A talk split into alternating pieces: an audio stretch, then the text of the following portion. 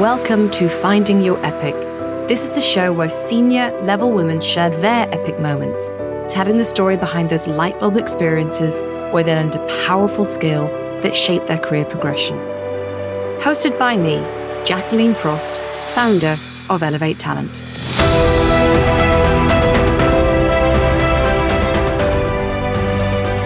Welcome to Finding Your Epic. This is a show where senior level women share their epic moments, telling the story behind those light bulb experiences where they learned a powerful skill that shaped their career progression. Hosted by me, Jacqueline Frost, founder of Elevate Talent. Today, we are talking with Nicky Perfect. Nicky has a truly unique background. Following many years as an inspector with the Metropolitan Police in London, Nicky then trained to be a hostage and crisis negotiator, a role she then carried out for 10 years. And I have had the pleasure of working with Nicky over the years in her new role as a communication coach. Every time we speak, I glean a new tip or I'm reminded of a simple strategy that really makes a difference. I really can't wait for her to share her story and her tips with you today. Welcome, Nicky. Thank you very much, Jacqueline. Lovely to be here and see you again. So, Nicky, tell us what was it about being a hostage negotiator that made you want to take on this very high pressured role? So that's a really interesting question because to be honest, I didn't actually know a huge amount about it before I took on the role. I had worked in a variety of roles. When I became a negotiator, I had, well, when I first thought about becoming a negotiator, I was working on the firearms team. So I was one of six women seven women in a group of 650 men. I had a mentor who arrived a couple of ranks above me. She kind of took me under her wing and she said, Hey, Nick, do you fancy being a negotiator? I think you'd be good at it. And I was like, Oh, I thought you had to be a chief inspector. And she said, No, no, they've dropped the rank to inspector. They'd like to recruit more people think you should give it a go. And so I shadowed her on a few negotiations. I went and found out more about it. I knew all about negotiators because I'd worked with them on many an occasion in London, especially in firearms.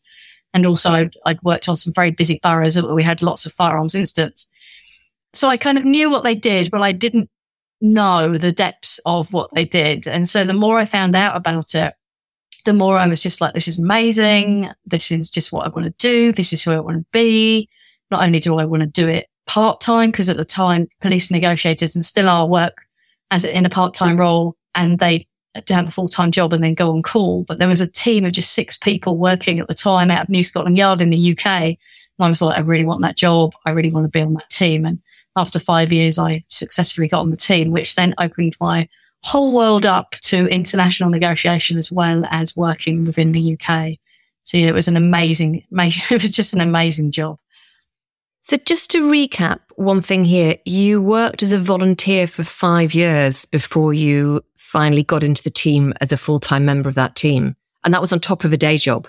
Yeah, exactly right. I would do my normal day job. But that must have been full on. Yeah, it was. Yeah, it was full on. And because I knew that was my goal, that I wanted to get onto the full time unit, I volunteered all the time. So when I wasn't on call for my day job, which at the time was internal affairs, investigating other police officers, I then put myself on call to be a negotiator. Thankfully, I had a really understanding boss around that. So, yeah. So, just to go back one step though, when your mentor mentioned to you that she thought you'd be really good at this, she obviously thought you were already a very good communicator. Did you think you were already a very good communicator? I hadn't really thought about it. I had been a police officer t- for 20 years. I always relied on communication skills. It didn't matter who I was talking to, whether it was people in crisis, people that were victims of crime, or even suspects that I'd arrested, or my colleagues or my friends. I knew I could connect with people and I love people. And that's the thing. I love listening to people. I love hearing their stories. And I, I've met many people who've done many things in their lives, but they all have a story to tell about it as well every single one of them. Once you get rid of the emotion, once you take out yourself out of the high pressure initial kind of adrenaline, when you speak to people, they they all have a story, and, and the majority of people are just normal people going through a particular incident at the time. Yeah. Yeah, you're you're seeing people at their worst. Yeah. yeah, nobody phones the police to say, Hey, I'm having a great day. yeah, come help me celebrate. Is exactly. Yeah. yeah. And so, and so when, what did you learn? So you went on training and was that in the UK, just in the UK, or did you do training outside of the UK? So I was trained on a two week course at Hendon in London. So at the time there was two places you could train. One was in London and one was in Scotland, Police Scotland. So I trained in London. It was a really intense two weeks. We had classroom inputs from half past eight till 5 p.m. And then we'd had dinner. And then from six onwards, sometimes even till one, two o'clock in the morning, we would do role play and be assessed and put under pressure and held under the spotlight. So it was really an intense two weeks. And it just turned everything I believed to be true about communication on its head and kind of gave me a completely different way of looking at how we approach conversations and negotiations and especially those difficult, challenging conversations where you need to build relationships up really quickly in, for us at the time, life, life changing and life saving moments in other people's lives. That's really fascinating. So it changed the way that you had looked at communication. So can you give us an example of that, of where, you know, what you'd thought prior to this training and what you then learned after training?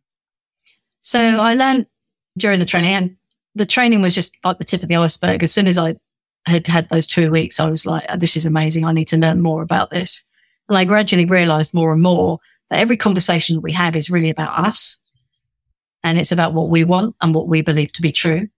And when you're talking to somebody in crisis, especially, you can't suddenly chip in your story. They're not interested in your story and who you are and what you've got to share and what your point of view is and what your belief system. I'll, I'll give you an example of that, an extreme example. I remember having a conversation with a young lady on top of a building and her belief system was so powerful about that nobody cared for her that she was considering whether she should live or die.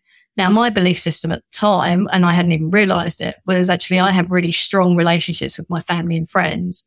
And I believe that everybody is cared for in the world. So she's standing there on the edge of the building and I come in and she says, nobody cares about me my immediate reaction at the time as a very naive and young negotiator was to say, well, I care about you. Well, I've challenged a huge belief, something she believes to be true that's driving her behavior. And of course, I get a very emotional pushback saying, you don't know me. How can you possibly say that? Who are you? You know nothing about me. And I really, I found that really interesting. I was like, actually, you're right. I have no right to challenge your belief system. You're here for a reason. So yeah, so that's what the biggest lesson I've learned in negotiation and communication is it's all about us. It's all about what we believe to be true. Well, I think thinking back at it on it, so I started off my career in sales in investment banking. And I recall going to, we, it was amazing actually. I, I look back, it was absolutely incredible. We were, all graduates went out to, I was working for American Bank, all graduates went out to New York. I think we went out for six weeks and we had a, a week of sales training. And there were a number of really great points that the, the team, the sales team, the very senior team in New York and very successful team, probably one of the most successful sales teams that they had at the bank at the time, which would make sense why they asked them to talk to the graduates.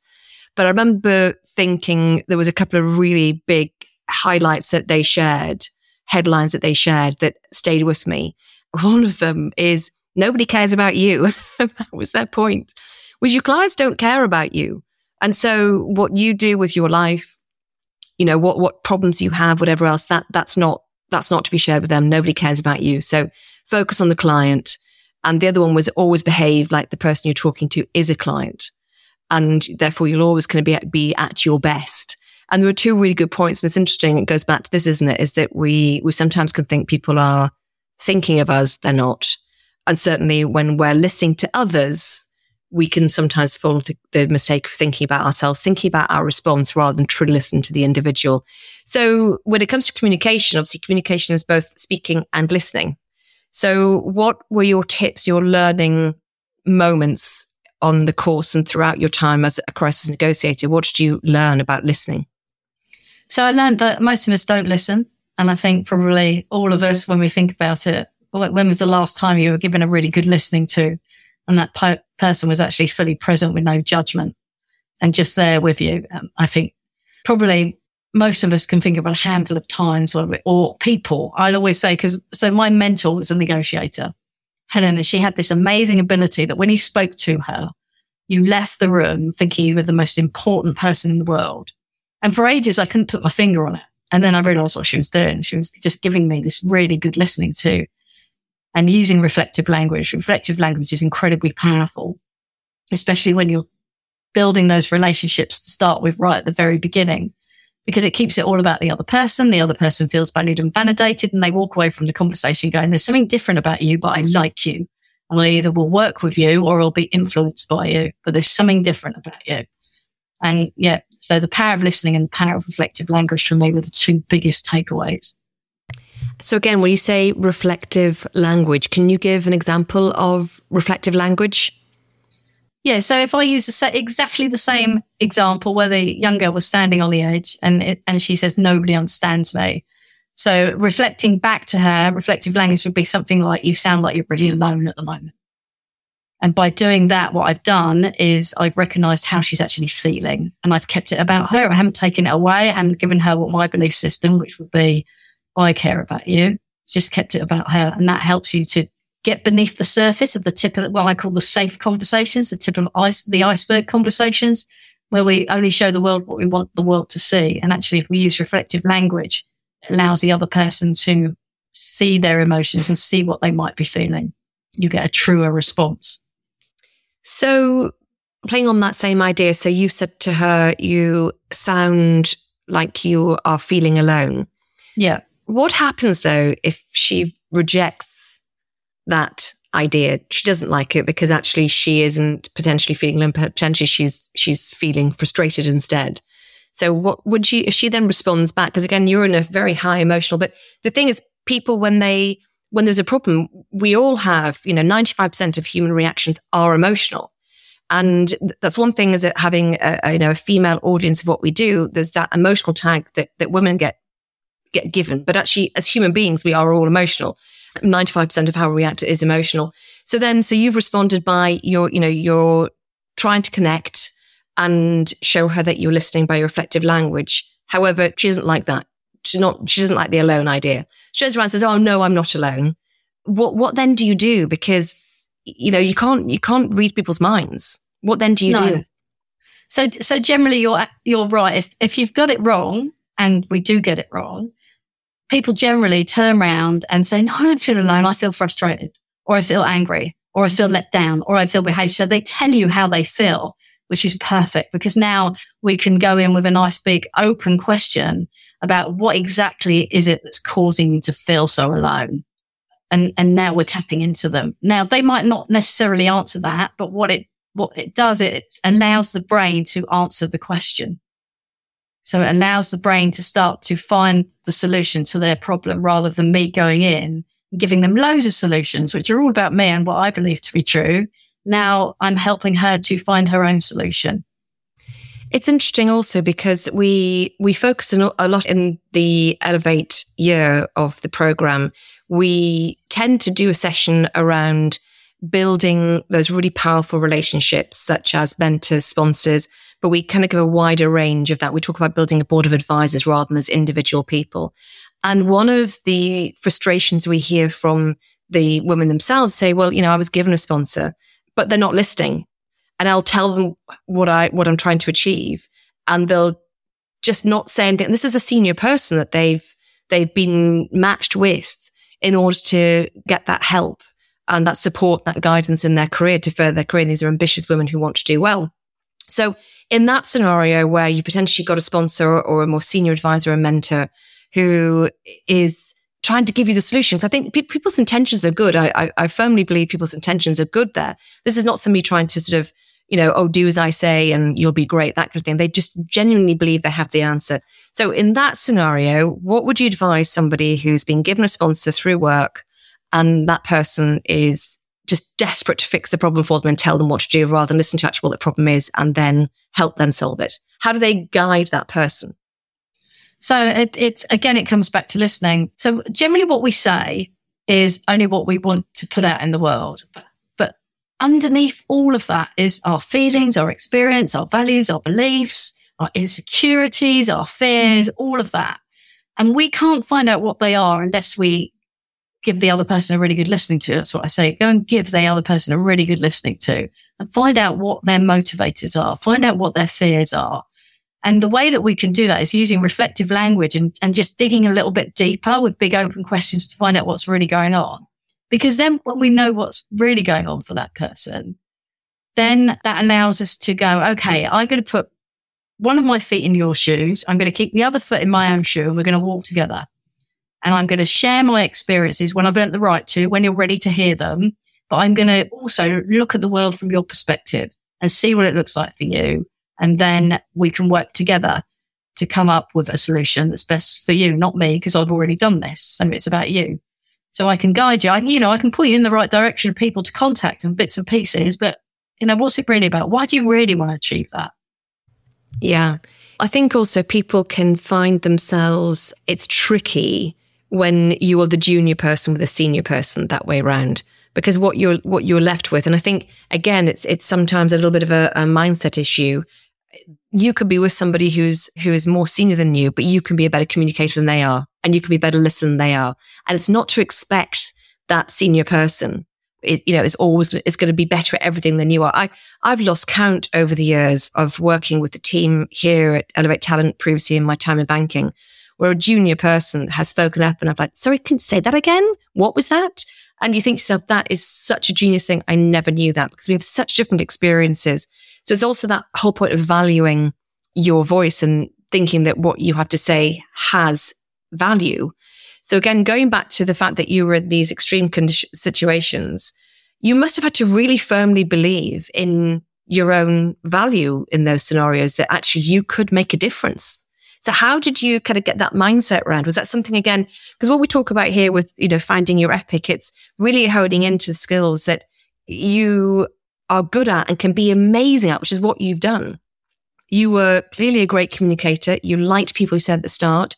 You enjoyed hearing from people, you enjoyed hearing their stories. So clearly you were already a good communicator and it was something you could really excel at. And you pushed yourself to be, you know, in these extreme situations to really prove it. But you also need to feel that you can add value. So how did you keep that thought, especially when, again, some scenarios can't have gone well at the end of it? There must have been some scenarios where it did not end well. Yeah, ab- absolutely. So I spent a lot of time reflecting and I still do. So I, I believe that communication is not a soft skill, that it's a life saving or a life changing skill. I really believe that. I feel that you get all your learning in the reflection, but what we do generally with communication is we kind of, it's an unconscious behavior and we just go blur most of the time and the words just come out. And sometimes you just have to press the big pause button and go, how are they reacting to me? What am I saying? Are we making a connection? And so even now, you know, I'd love to sit here, Jacqueline, and tell you that I'm the best communicator in the world, you know, that all my relationships are perfect, that I never get emotional, but that would be a complete lie. And, but it's from those conversations that I learn the most because I go away and I think about them and I take them apart and I, I take ownership of my side. What did I contribute to that conversation that made it go down a particular path? What have I not seen? what is that person trying to tell me that I'm just not hearing? And then suddenly, the more you do that, the more that unconscious becomes conscious. And the more conscious you are in anything you do, the better you're going to be at it anyway. Doesn't matter what, what skill it is when you're there and you're conscious and you're doing it. It's just going to improve. I couldn't agree with you more. As you know, it's one of the four pillars of the epic exposure, performance, impact, and conscious. And you're absolutely right. And they're not silos, either. They overlap because you can't have one without the other. And there are skills that, that overlap and a, and a, you know, communication is one of those ones that clearly overlaps in all of those because if you want to imp- improve your visibility, then speaking up is the easiest way to do it. But speaking up poorly is also the best way to give yourself the worst exposure ever.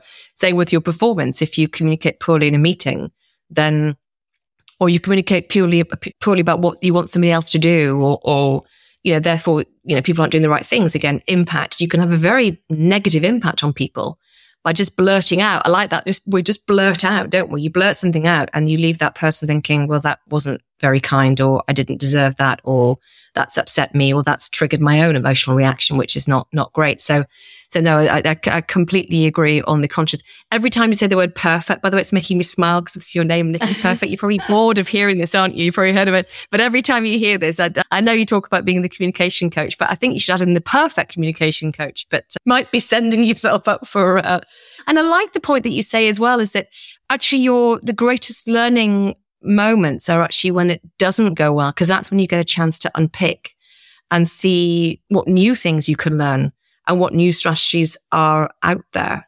Yeah. So when you say you then reflect, do you have any particular process that you that you use? What's your reflective process? So I'll, I'll sit down and I'll I'll go, okay, well, what was actually the purpose of me having that conversation in the first place? And, and was I clear around that? Because sometimes I think we go, especially into difficult conversations, and we're just not really clear what our purpose is. And so when we don't think about a conversation and we become unconscious, it's more likely to be emotional. So I always say, think about what you're going to say. And that, so when I reflect, I go, right, what was my purpose? Was that clear? Probably not. Okay. So what, what derailed me? How came, come I became emotional or I got an emotional response? What was that? Was that because I was putting on my own sort of personal belief and not seeing the world through their eyes? Did I take time enough before the conversation to stop and think? Actually, what does the world look like from their perspective? And what fear is being created here. Because most, most times when you get an emotional response, there's a fear. It's just a, about identifying the fear or the perception of the fear around what that might be. And then I always think, what part did I play where the communication broke down? And it's generally because I've become emotional myself. So I've then gone from my logical brain into my emotional brain. And we know that as soon as you go into emotional brain, you communicate and behave in a different way and you say things that perhaps you wouldn't normally say or in a different way, or you avoid the conversation. So you go into that submissive, I'm stepping back. I'm not going to give you my opinion. I'm going to keep quiet. I'm going to not participate and I'm going to avoid the issue.